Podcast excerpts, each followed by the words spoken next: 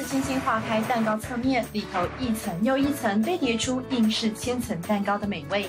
十八层这样的一个黄金比例，它的层数呢，跟它的一个高度哦，那这样子吃起来的口感是最好的。印尼华侨第二代的赖俊雄传承了父亲的好手艺，用最传统的技法制作印尼千层蛋糕。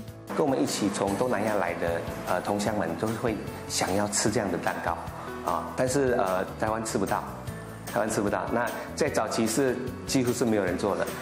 看看它的制作过程，用搅拌机打发奶油，接着将面粉过筛后混合，再倒入纯蛋黄。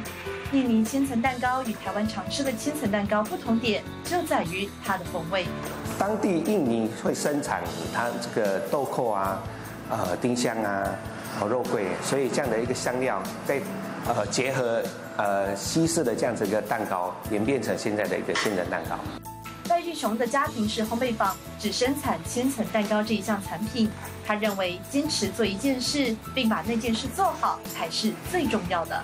你要重复的去看它，呃，每一层出来，它烤出来的一个熟度。今天，呃，我要快，所以我的温度调得很高，那这也是没办法，因为我们这个温度都要自己用经验去看它，呃，去调整它。